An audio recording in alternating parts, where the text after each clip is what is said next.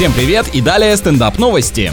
Австралийка приняла решение похудеть, когда увидела рисунок сына, где он представил ее в не самом выгодном свете. Она наверняка сначала подумала, что это солнце или бочка, которую ребенок почему-то держит за руку, но оказалось все совсем не так. Женщина пришла на собрание в учебное учреждение, начала изучать детские работы с изображением родителей и обнаружила, что ее фигура на листе оказалась раздутой и шарообразной. Вот насколько бывает полезно мнение со стороны, ведь зеркало-то у нее явно имеется, а вот объективный взгляд на саму себя, видимо, отсутствует.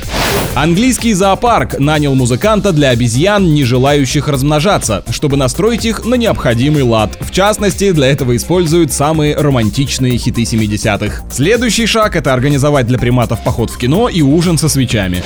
На этом пока все. С вами был Андрей Фролов. Еще больше новостей на нашем официальном сайте energyfm.ru.